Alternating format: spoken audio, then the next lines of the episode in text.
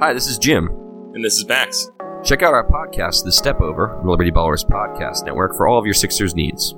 Player analysis, game breakdowns, who would look coolest in a headband, and more. Subscribe to Liberty Ballers podcast feed on iTunes, Stitcher, Spotify, or wherever you get your favorite podcasts, and check out The Step Over, a podcast about Sixers basketball. Mostly.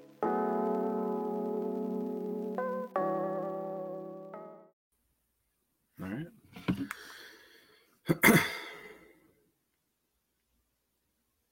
Hello, everybody.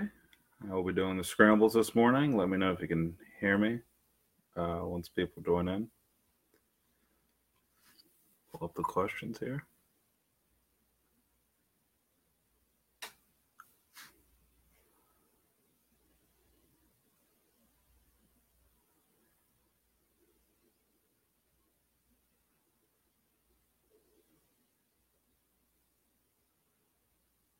Brian, hey. So your question. Brian, can you hear me? I'm just making sure people can hear me right now.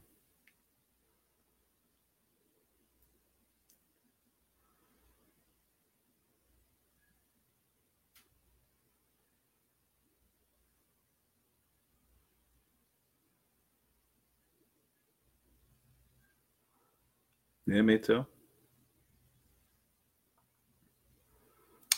Um, okay, so I got some questions on Twitter last night. I'll go over them. Uh, I'm going to go in order though, so I don't miss anybody's. Uh, from Turtle on Twitter or Turtle Tour Guide. How'd you feel about a JV? How would you feel about JVR being placed on the top line and Couturier becoming the third line center at the Fly Guy so desperately need?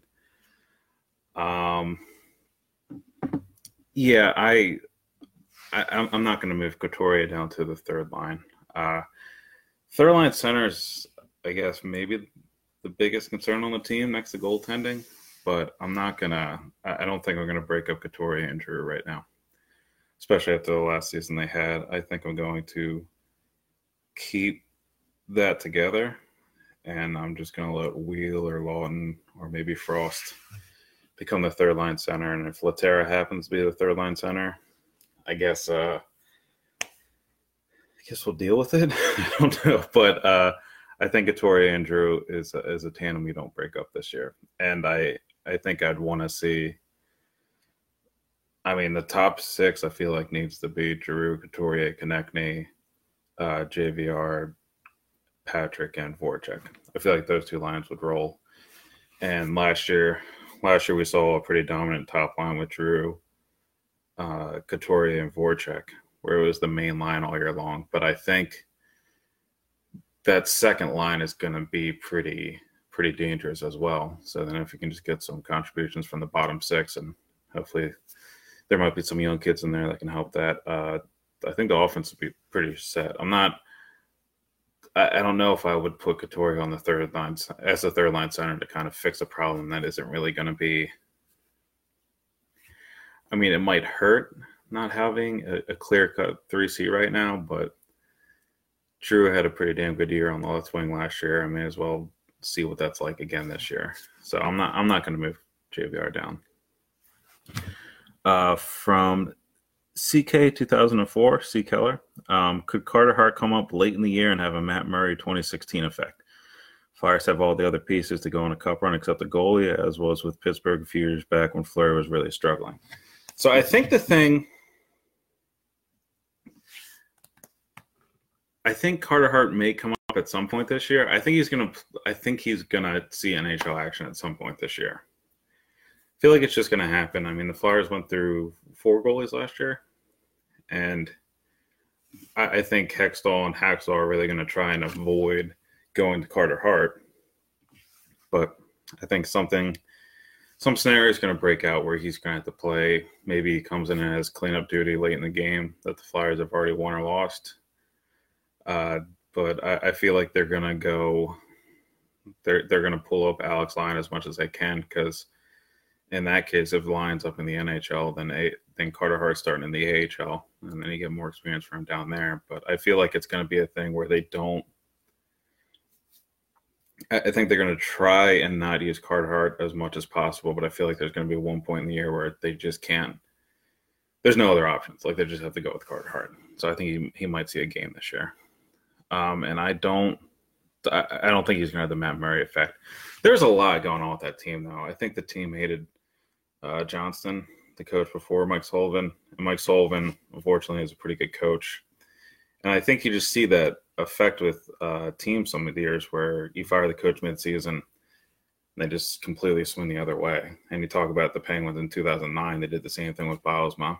And then the following year, the Flyers did it with Stevens and Laviolette, where they were struggling to even be a relevant team with Stevens. And then Laviolette comes in, and for some reason, they just kind of pick up a second win and they just carry on from there and, you know, push to the cup. Uh, I think that had a bigger effect than, than Matt Murray coming in. I mean, Matt Murray played really well during that run. Uh, but I, I, think a lot of I think some other things went in that too, and and then the Hagelin Bonino Kessel line was just out of their mind that season. So I I think that's a lot to ask for a young goalie, and I think Matt Murray was closer to being full time than Carter Hart is. I, don't think Carter Hart's going to have that effect to the the Flyers this year, unfortunately. So uh, from Mitch, what's the issue with the PK in your opinion? Coaching scheme or personnel? And are there any easy changes you personally like to see them in the coming season?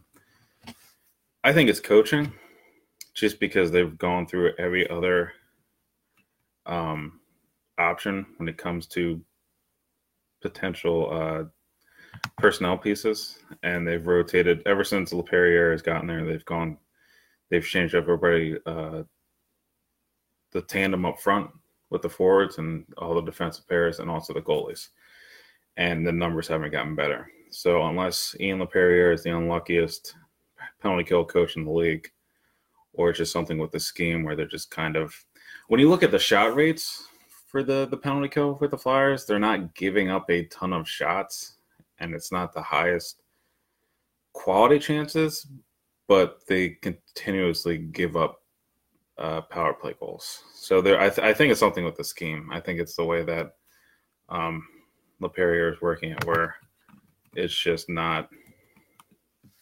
I, I think it's something with him. Um, and I don't know. The easy fix for me, I mean, the only easy fix I think there is is you put more skilled guys out there. And I think, like I've wanted, I know it sounds silly, but I've kind of wanted Drew back, getting up, being a mainstay on the penalty kill for a while. Um, I'm glad Couturier was there. I like that they moved Simmonds there. Um, but I mean that there's really not much. I, I, think the main thing, or what I think would be an easy fix, would be Drew getting back on the penalty kill, which he hasn't been there for years. But at the same time, I don't know if you really want Drew playing that much of the game because I remember that was a concern back in like 2008 nine was that Mike Richards and Jeff Carter and I think Mike Knuble also played all three phases and they all kind of got worn down by the end of the year. And I don't know if you want to do that to your players, but I mean, that's probably the one question you could have for Hextall this all season was he I mean he he added JVR and he made two great additions by subtractions in Manning and Filppula, but there wasn't really any suggestion that they're going to improve the power play or penalty kill with the people they brought in. And it's the same the same thing that struggled this year and in 16 17 and 15 16 they bring it back so you got to kind of wonder what, like, what they're going to change. They can't go into the the season with the same mentality. And I know Hextall's talked about the last third of the season; they look great. Matt Read was on the penalty kill, I believe, for the last third of the season, so he's gone now. You thought they would have added somebody to kind of fill that role.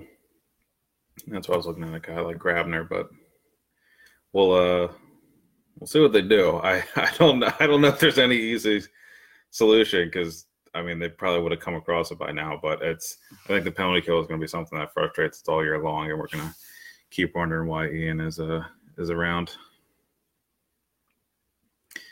Yeah, like oh yeah, Brian, like I was saying, like I I I think. I think Hextall is really willing to give the younger kids a chance, like we've seen with Konecny pro rough and the kill in camp and, and Hacksaw really, I guess, doesn't have a problem playing the younger kids. It's more the sometimes Hacksaw just loves running goalies into the ground, and by sometimes I mean all the time. And you saw it this year, and both Elliott and Neuvirth got injuries, and then they had the trade from Mrazek. So I think that trend is going to continue. I think there's going to be nights where Hakstol inexplicably starts somebody for the three games the Flyers have in four days. And then that guy gets worn down and might lead to some injuries, and then Hart comes up. But I don't think it's going to be. I don't see Hart being the, the Murray type guy, and kind of propels into a, a cup run. I'm not saying the Flyers don't have a chance this year. I'm saying I don't think it's going to be sparked by a Carter going off because I don't know if he's going to be playing at all. So uh, this one is from Ben. Ben shoots things. Uh, should Radko Gudas have a sword? Now this was a it's been a topic of discussion for a while on Twitter, mainly thanks to our, our own Allison. And uh, I mean, yeah, obviously you should. I mean, if you look at them, I don't know too many guys that look like Radko Gudas that don't have a sword, and I feel like he's already. I mean, he's already halfway there. Now there are there are some drawbacks to that. Um, you don't want him to have the sword and do the thing you did with Mathieu Perreault because then you have a homicide on the ice. It's a whole mess. You got to clean up the mess. A lot of witnesses to a murder. I mean, that's not ideal for the NHL.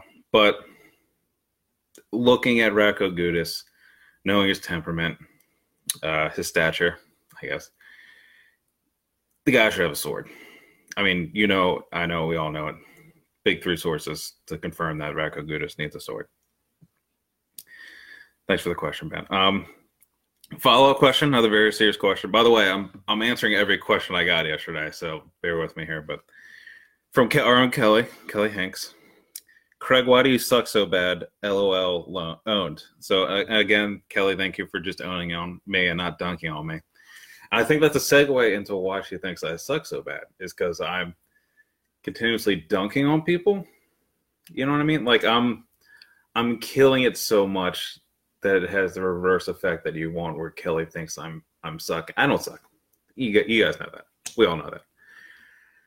But I do dunk on people a lot and I think that's where the confusion might come in for Kelly because yeah, Kelly's confused a lot. She doesn't know what's going on, but I, I think that's what it is. I don't suck. I, I need to get that on record. Um, but yeah, that, that that's it. Thanks for the thanks for the question, Kelly. Love you. Um, this one, uh, Andrew Widmeyer provided three really good questions. I'm going to try to answer as best I can here. First one is if he's healthy for 82 games and flanked by JVR and Jake, is 55 to 60 points a reasonable expectation for Nolan Patrick? I say yes. Uh, I think I have to look this up real quick. I want to say Patrick had he had 30 points this year, but he had 30 points. Uh, I think around that, and he had the the surgery, the sports hernia surgery. He was he had the concussion that he suffered against Anaheim. And he wasn't himself, or what we think is how he actually performed for most of his career until about I want to say mid January. So from October to November, or from October until mid January. Yeah, exactly 30 points. Um, he wasn't himself, and he wasn't. I think they started off in a line with Simmonds and Weal, which are guys that aren't exactly going to thrive at five. Or Simmonds isn't really a, a big help at five on five. And I think just all those things, being a teenager, coming off that surgery, which we saw the effects of that surgery with Drew and Gostisbehere the year before, and just kind of getting acclimated to the league, jumping from the WHL to the NHL. It's a lot going on there. And considering he didn't put up points for half a season, he still got 30 points. He has chemistry with Voracek. And Lindblom, Lindblom's a fine player. I like Lindblom a lot, but you're going to go from Lindblom, who didn't get a ton of luck in shooting last season. Uh, like I think his shooting percentage is pretty low. Low. He only had two goals. Jump from that to a guy who had 36 goals last year and a guy that is just going to be able to get to the net and he creates ways for himself to be open and available for passing uh, for as a passing option for players on his team. uh, that's going to help a playmaker like him a lot. I'm actually I'm really excited for that second line because Voracek and Patrick can create. And Voracek's very good at you know zone entries and carrying the puck in. Patrick's very good at creating an offensive zone, and I think JVR is just going to clean it all up. So I think that second line. It's another reason why I wouldn't put uh, JVR on the top line. Because I think that second line is going to be a big threat to teams this year because they're going to focus on the, the first line with Drew, Couturier, and Konecny, and then I, I, don't know if many are going to have an answer for that second line. Uh, so I, but getting back to um, Andrew's question, I think 55 is small. I think he's also going to get a lot more time on the power play, or he's going to serve the role that he he was filling in late in the season for Simmonds, where Simmonds was hurt and he was in front of the net. I think he's going to be that on the second power play, and I think he's going to just have cleanup duty there to score goals. So I think 55 points from a healthy Nolan Patrick is not out of the question, in my opinion, especially with JVR and Jake on his line. Second question from Andrew over under third share. Again, I gotta look up how many points he had, but I'm gonna say that uh yeah, I think he gets I think he can get that. If he stays on the second pairing all year long,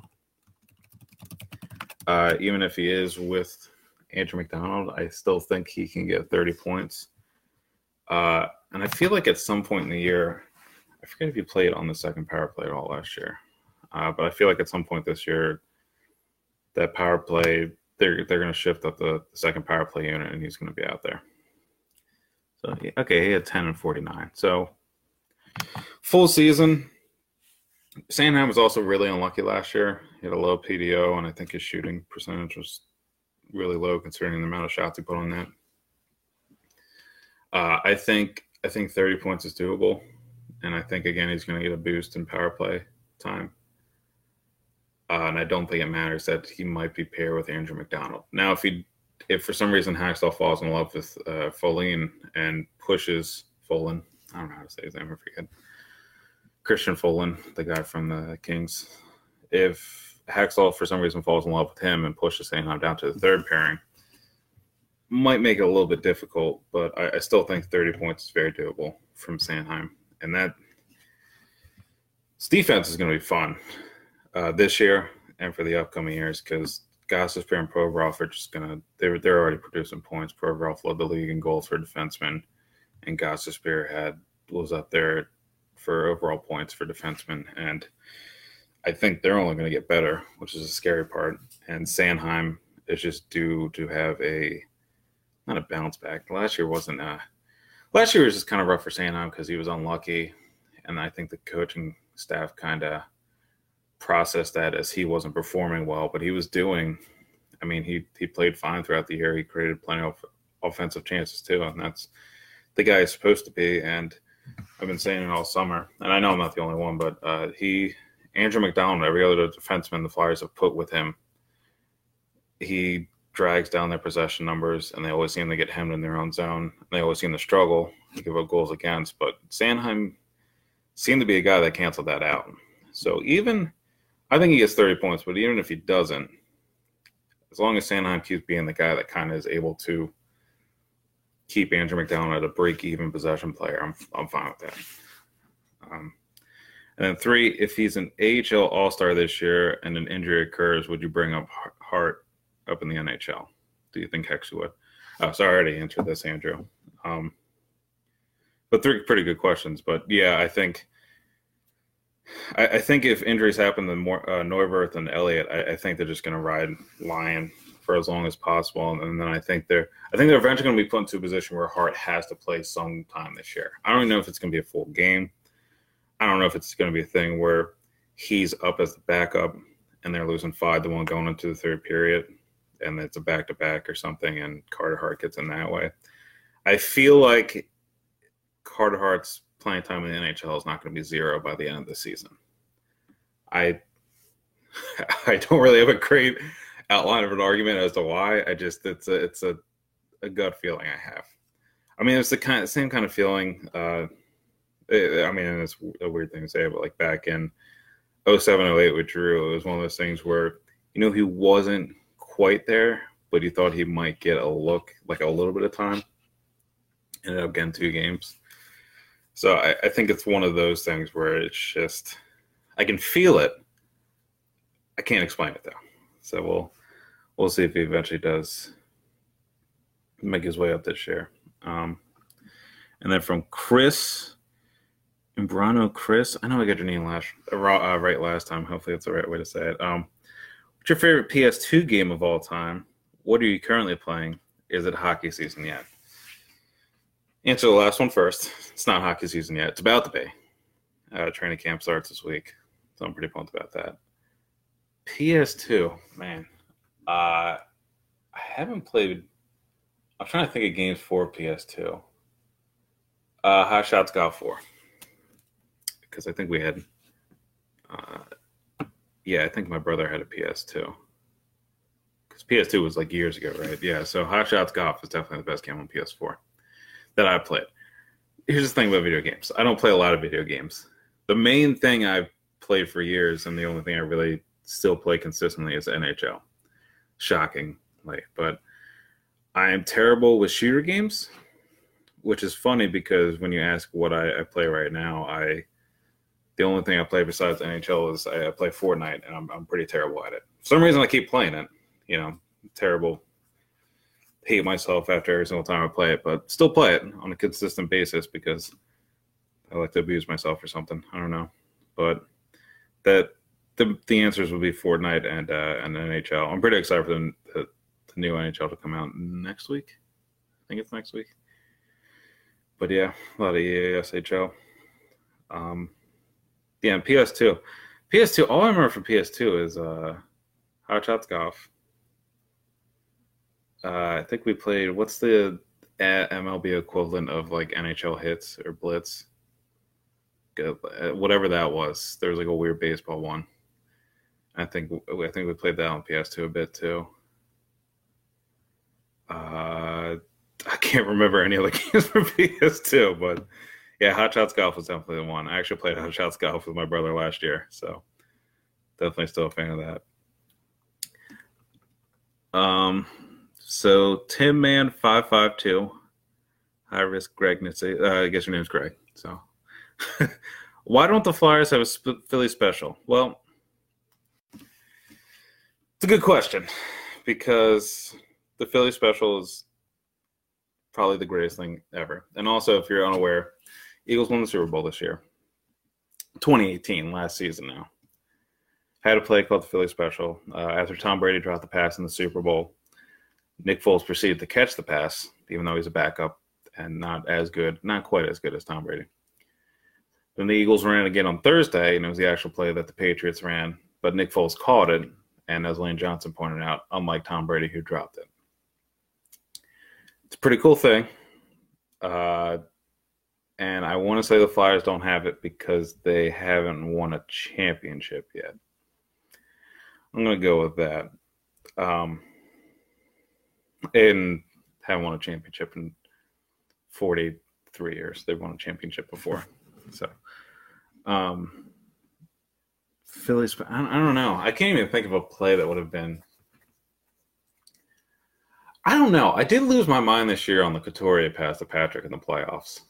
And that was, a, I mean, a pass between your legs, I kind of feel like is somewhat an NHL way of a trick trick play. Uh, I think that one. I think of Hartnell's pass to Briere in the 2010 Cup. These are like the only things that can list in Philly special. I don't know what uh, the. It's kind of hard to pull off a trick play in hockey, I guess. I think the only one would be the Mike Legg goal where you uh Strom scored last year, where you put the puck on your stick and you kind of lacrosse it in. Lacrosse shot it in. I don't know how to say it, but that would be the only way. The the big reasons are that the Flyers haven't won a cup in a while, so they don't have that championship play, and also I, I don't know what would be as shocking or as much of a trick play as the Philly special. So, but you know, thank you for bringing up the Philly special. It's always something special to me and everybody probably watching. So,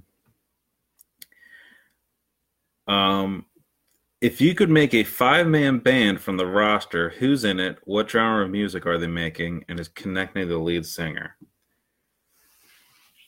I'll say Konecny is the lead singer. I think Gudas is in the band. I feel like Wayne Simmonds has to be in the band. I feel like Voracek has to be in the band. That's four, so I need one more. Um, I'll go with Shayne. I'll say Shayne Gostisbehere. I think. So let's see. Konecny singing. I want to say Simmonds plays the drums. Simmonds or Gudas is playing the drums. Um, you know, Gudas might be playing the drums because I feel like he could pound the skins. I feel like he would just abuse the drum set. Uh, and then we'll say Shayne. Shayne's the bassist, and Wayne is the guitarist. I feel like Wayne could could kill the guitar. I'm not sure though. Uh, and Shayne seems pretty laid back. I feel like he would have no problems playing the bass, being being the, you know, least important member of the group, as basses usually are. You know, unless you're like Primus or the Red Hot Chili Peppers, which, all right. Um, but I think that would be my five man group. I think Konecny would be an insane singer too. I feel like he would crowd dive at least twice each song, like each song. I think he would crowd dive like 20 times a concert. uh, would be my feeling. All right, and then the last question I have is from Brian Knight, which love Brian. Um, who do you think is the favorite to be the 3C, and which NHL team should seriously consider relocation? I think the favorite to be the 3C is, I think it's Jordan Weal. I, th- I thought I saw something about Hakstol saying they were going to try out Jordan Weal there first uh, when camp opens up. But I feel like Weal didn't play at center a lot last year. I have a bad feeling it's Lehtera, which, I mean, if you really wanted to, uh, I guess that plays back to the whole idea of putting JVR on the top line and then moving Couturier down to 3C. But I, I don't know. It could be Lehtera. I want it to be Laughton. I think it. I think it should be Laughton.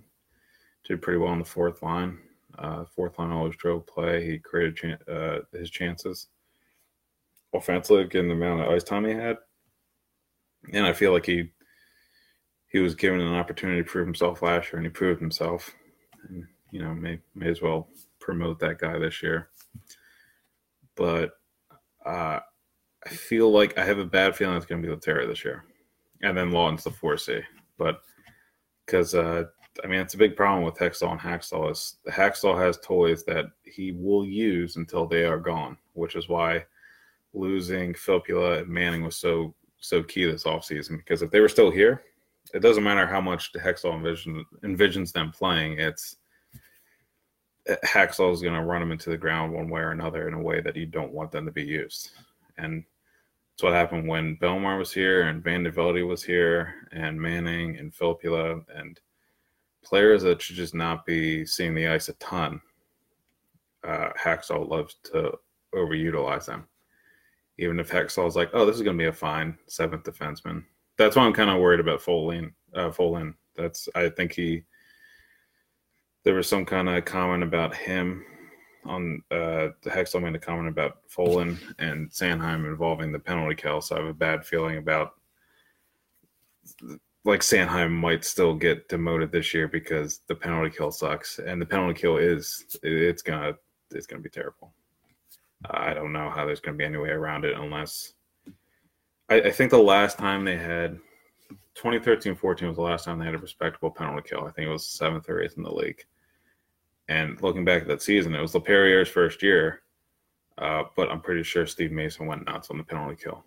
I think his high danger save percentage on the penalty kill was off the charts. So for this this scheme to work, apparently you need the goalie to be your, you know, they always say to be your best penalty killer, but I think it need they need to play far above and beyond that call for this penalty kill unit. I don't know what they do wrong. I think Charlie's broken it down before, but they they don't hammer shots against. It's not con- continuously amazing scoring chances for the the opposing power play, but the way it's set up, something's something's not right. I don't think they it's gonna sound cliche, but I remember a big thing with Mason on the penalty kill was it always looked like he was fighting through traffic to see the puck on point shots, and I feel like a lot of point shots get in on the uh, on the penalty kill, and I feel like Elliott and Neuvirth kind of had to fight through that this year too. So maybe that might be selective memory. Uh, it's something you have to look a little bit further into, and maybe I will this year. But yeah, they they, I, I mean, they didn't really address the penalty kill. That, that's the biggest concern going into the season. So they didn't address the penalty kill. And I don't think there's an easy fix. But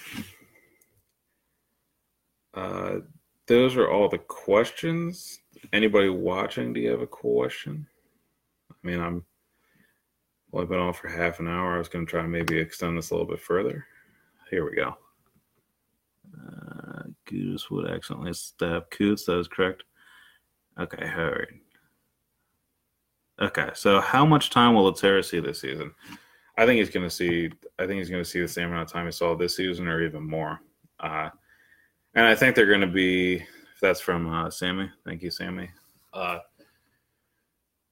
I, I think because unfortunately he he didn't have a strong postseason, but he was the best flyer in games where the Flyers didn't show up.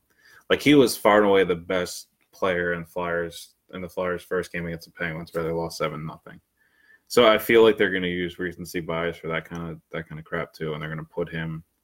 They're going to give him opportunity at three. I just have a bad feeling he's going to be the guy on the three C, and I think he's still going to get penalty killing time, which is something that. I mean, if Lehtera play, see if Lehtera played and he was the fourth line guy, and that was it, and he only played seven or eight minutes a night, that is fine. That is fine by me. Um, but I I think he's going to get as much playing time or more this season. So I'm leaning towards the JVR Patrick TK line. Yeah, I mean that would be pretty that'd be pretty scary too. And then the first line is Giroux, Couturier, Voracek. Yeah, I mean, I mean the Giroux, Couturier, Voracek line, you know, works. They they, they killed it last season, uh, and if they actually had a second line to support them, that could have been real scary last year. So I mean, I'm I'm fine for going back to that. Uh, but I, I, I feel like the I don't know. Maybe I, I'm jumping to a conclusion there, but I feel like that was the, the given top six when they signed JVR that TK will be on the top line and JVR will be on the second line. So you just have a guy that Patrick is able to set up uh, on a consistent basis. Uh, Yeah, apparently the uh, Sean was talking about the AHL TV. AHL TV dropped their prices a lot and up their quality, according to Brad Keffer, who is the Phantoms guy on our website. So if you are if you want to watch the Phantoms this year, this is a good year to probably catch on to that. I think they dropped the overall price by like ninety dollars for a single team, and the quality was always. I've watched it once or twice before, and the quality was always kind of iffy. But now uh, it looks like it looks like you have uh, ice, pretty much. Um, Brian listened to some PS2 games. I played Grand Theft Auto actually.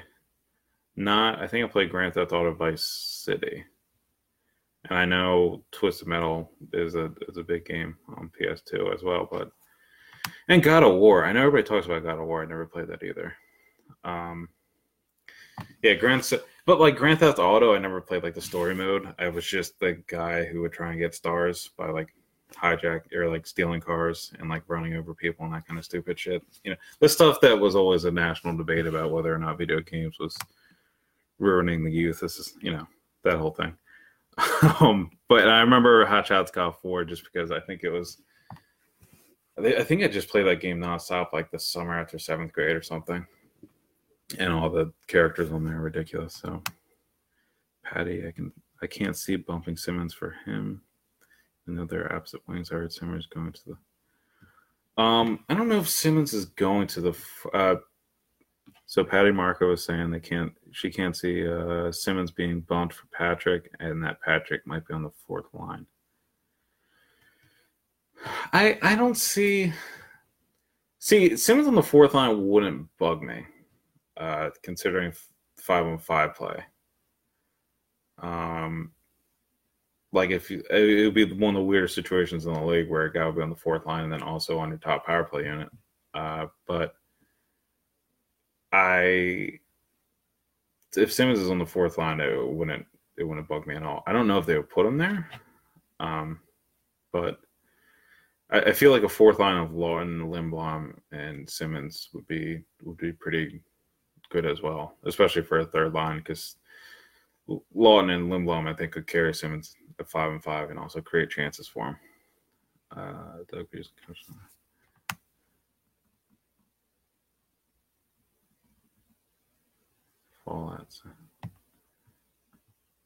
Uh, what type of music would that band make? Oh, okay. Um, it's a good question. I'm gonna say like three, like jam music, like 311. They're gonna sound like 311, especially if Shayne's on bass. That would be my answer. I'm not happy about it, but I mean, you can't argue the facts, you know. Oh my god, what was that fucking? What, what, what was the band I just said again? Konecny singing, Simmonds on guitar, Shayne on bass, Gudas on drums. Yeah. Although Gudas is gonna bang those drums, I don't know if he can really be uh, the patient. You know. I, I don't know. I don't know if he can do a reggae type thing with the 311. I I think they're have to trust him. Yeah. Judy, I agree. They do. Yes, and whoever like that is correct. The Flyers music has been crap for years, and like the locker room stuff. And actually, ironic, oh, not ironic, but you know, speaking of the locker room stuff, Mac Miller did pass away yesterday, and I always, I think "Knock Knock" was like the last song the Flyers used in like the locker room, or in like the pregame stuff, or as a goal song that I actually liked. I feel like I can't, like the Flyers goal song used to be a thing that I used to associate with for like years.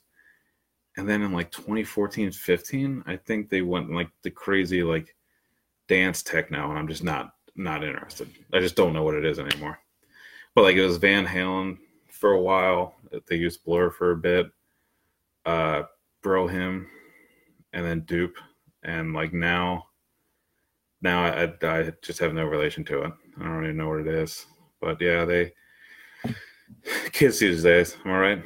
Like crazy techno music, and they're not ACDC. I don't know what they're doing. Uh, Brian has another question. Why is an NBC Sports Philly airing some Phantoms games? Same goes from Pigs. Yeah, I always wonder. I mean, I I guess you can get into the contracts with that, but I, I feel like there should be another.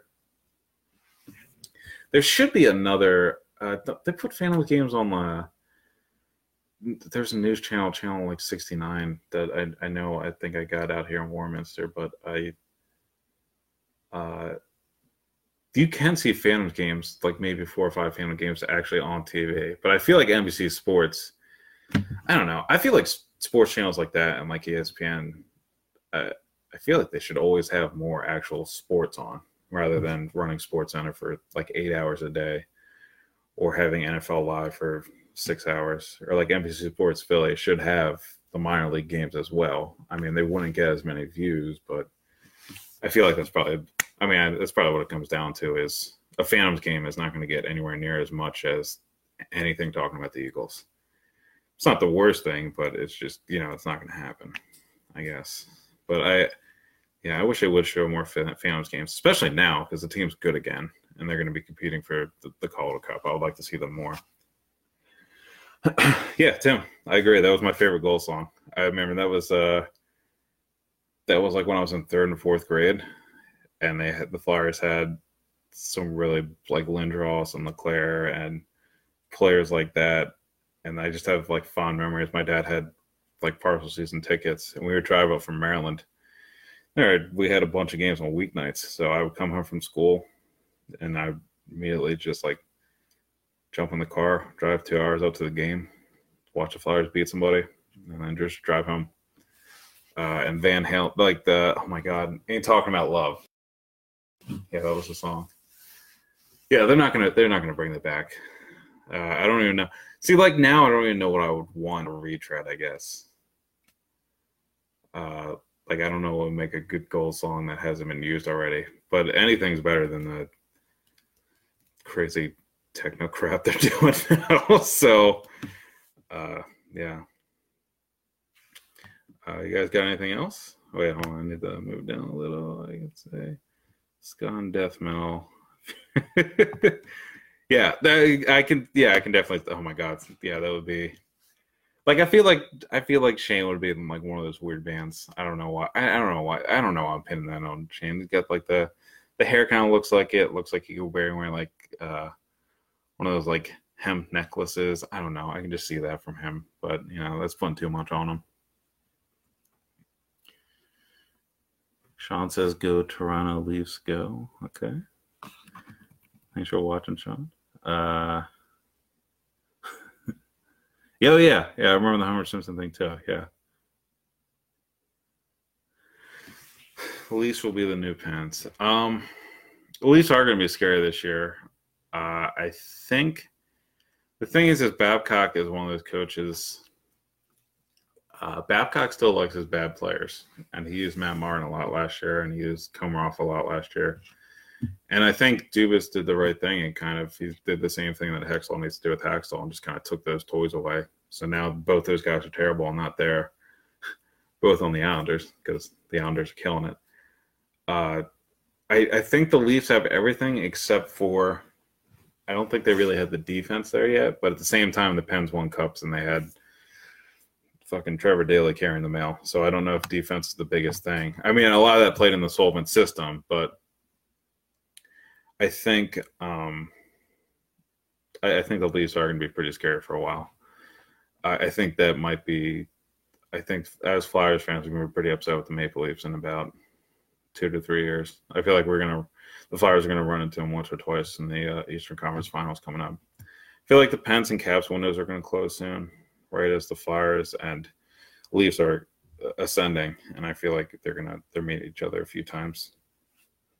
I mean, right now the Lightning are still out there, but the Lightning do the Lightning do love to lose uh, in important series. So maybe they're not to be a threat for too too long. But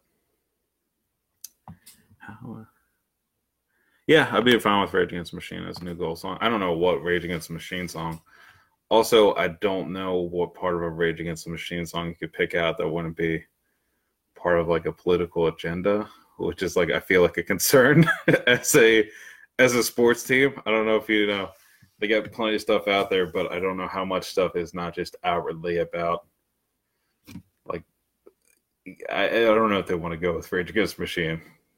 There might be they'd have to figure out a part uh I'm sure there's some part of killing the name of that isn't too anti-police. I don't know. I'm sure they will. Yeah, that might have to. They might have to look in that a little bit. Honestly, does Hart. Um, yeah, Tim. So I was. So Tim was asking about Hart getting pushed in or eased in, and I, I think I feel like it's going to be an eased in situation because I feel like it's going to be a situation where Actually, the situation I'm envisioning might be a hard push in too. I, I just feel like it, it's going to be a point where they have no other options, and they just have to put somebody in there. Like Neuvirth and Elliott are both out, maybe for a weekend, and Lyon comes in and plays a back to back, and then they have a like I, I don't know. I just think there's going to be one game where Hearts gets actual playing time this year. Again, I, I don't even have a great argument as to why. I just feel like at the end of the season, Hart's playing time in the NHL is not going to be at zero. That's all. I can't. I don't know the exact scenario, but yeah, yeah. I mean, the Leafs are loaded, and they have. I mean, they have Tavares now. Um, and Matthews is probably going to be there for a while. I, I, don't know what's going on with Nylander. I don't know why he hasn't signed yet, but they, their offen- their offensive firepower up front is ridiculous, and they have the depth the depth pieces to support it. And they have shouldn't say their defense is terrible. They have fine guys back there. Like I think Rielly and Gardiner are, are good players, but I don't know if they have enough defensive depth. And I feel like with Polak on, they're gonna uh, Babcock seems like he's going to rely on Zaitsev. Like Zaitsev seems like a dude that Babcock is just going to lean on for no reason, and they're going to get pounded every single time he's on the ice. But he's just going to keep going to him because he just loves. He's got a little bit of that Hakstol syndrome where he just loves his bad players, and for no, there's no statistics that support it or any kind of game film. It's just going to be all narrative based. I feel like, but I, I feel like that's why the Leafs may not be the team this year. I say that now, and then they'll get 60 wins and win it all. But uh, I, I think they're going to still want another piece on the blue line, I guess. And, and like Frederik Andersen, I don't think Andersen's a problem at all. I think Andersen's pretty good. Uh, and he might be able to steal you a game or two. I just feel like the defense is not as good or as deep as you need to win a cup. We'll see though. I think the Leafs are going to be a big threat for years to come though.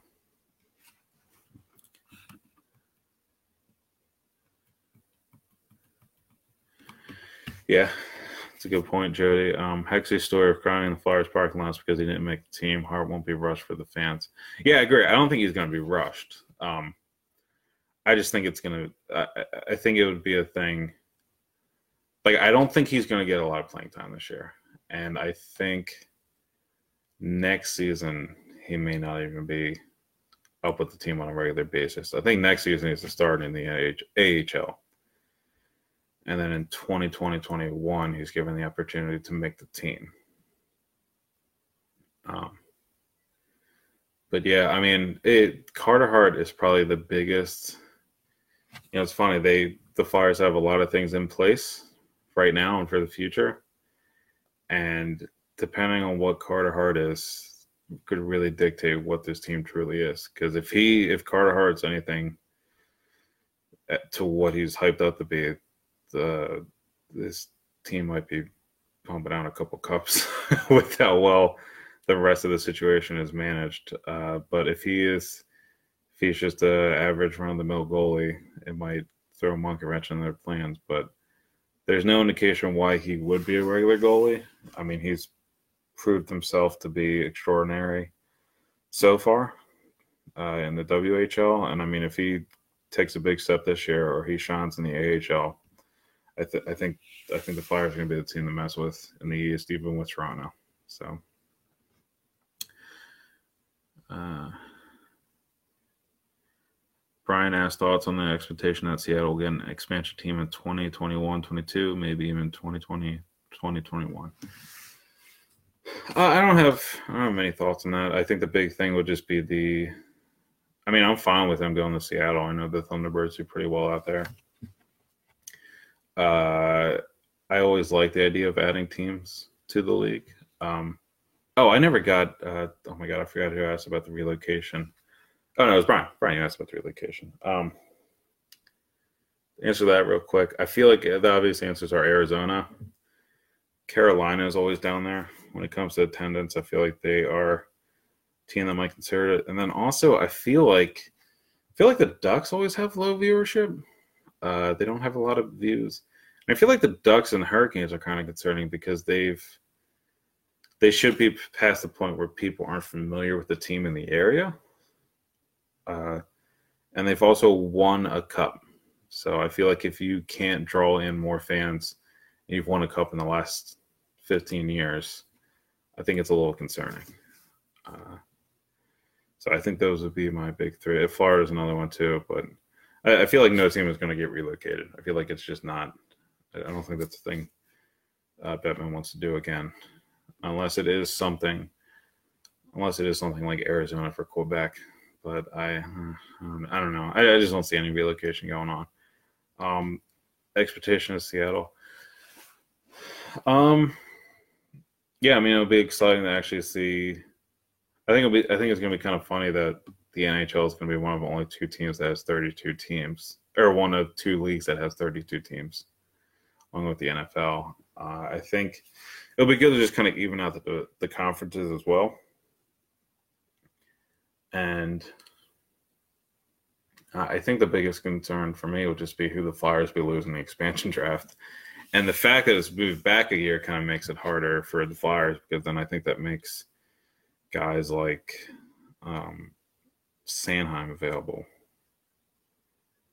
I think, or I don't know if Sanheim would have been available if it's the same guidelines. You know, if they're keeping the same rules in place that they had for the Vegas expansion draft.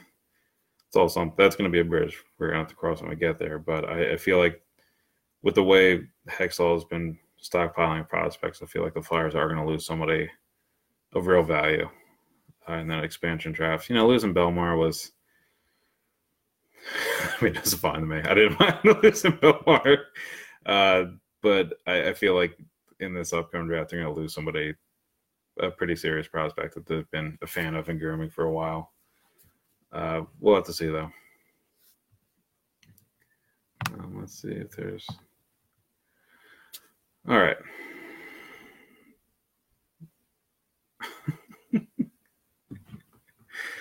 uh, God, the Pens of Kansas City joke is my favorite joke, and like, I think it's the one thing you can still say that'll throw Penguins fans into a complete like meltdown.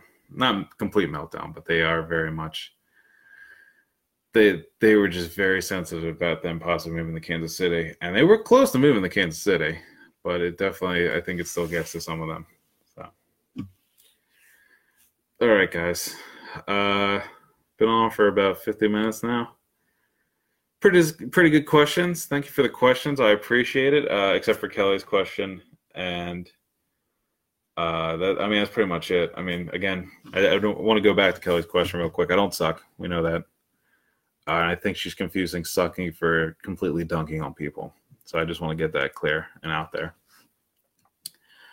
Uh, besides that, thank you for your questions on Twitter yesterday, and thank you for your questions in here. Um, hopefully, I do another one of these before the season starts, and hopefully, as we get closer to the season, we see a little bit of the camp and we see who's closer to making the team and start seeing real concerns with the team.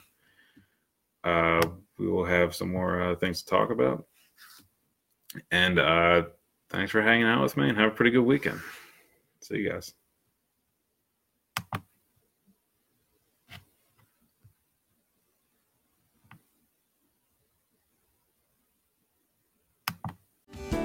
Hello, I'm Spencer Hall from SB Nation, and I want to tell you about my new show, It Seemed Smart.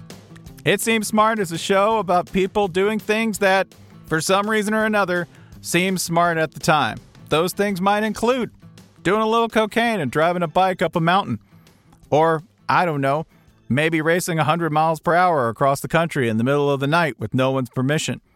Or even stealing a bat from an umpire's room in a Major League Baseball park. Check it out, and if you like it, tell a friend. I'm Spencer Hall. Don't do anything smart.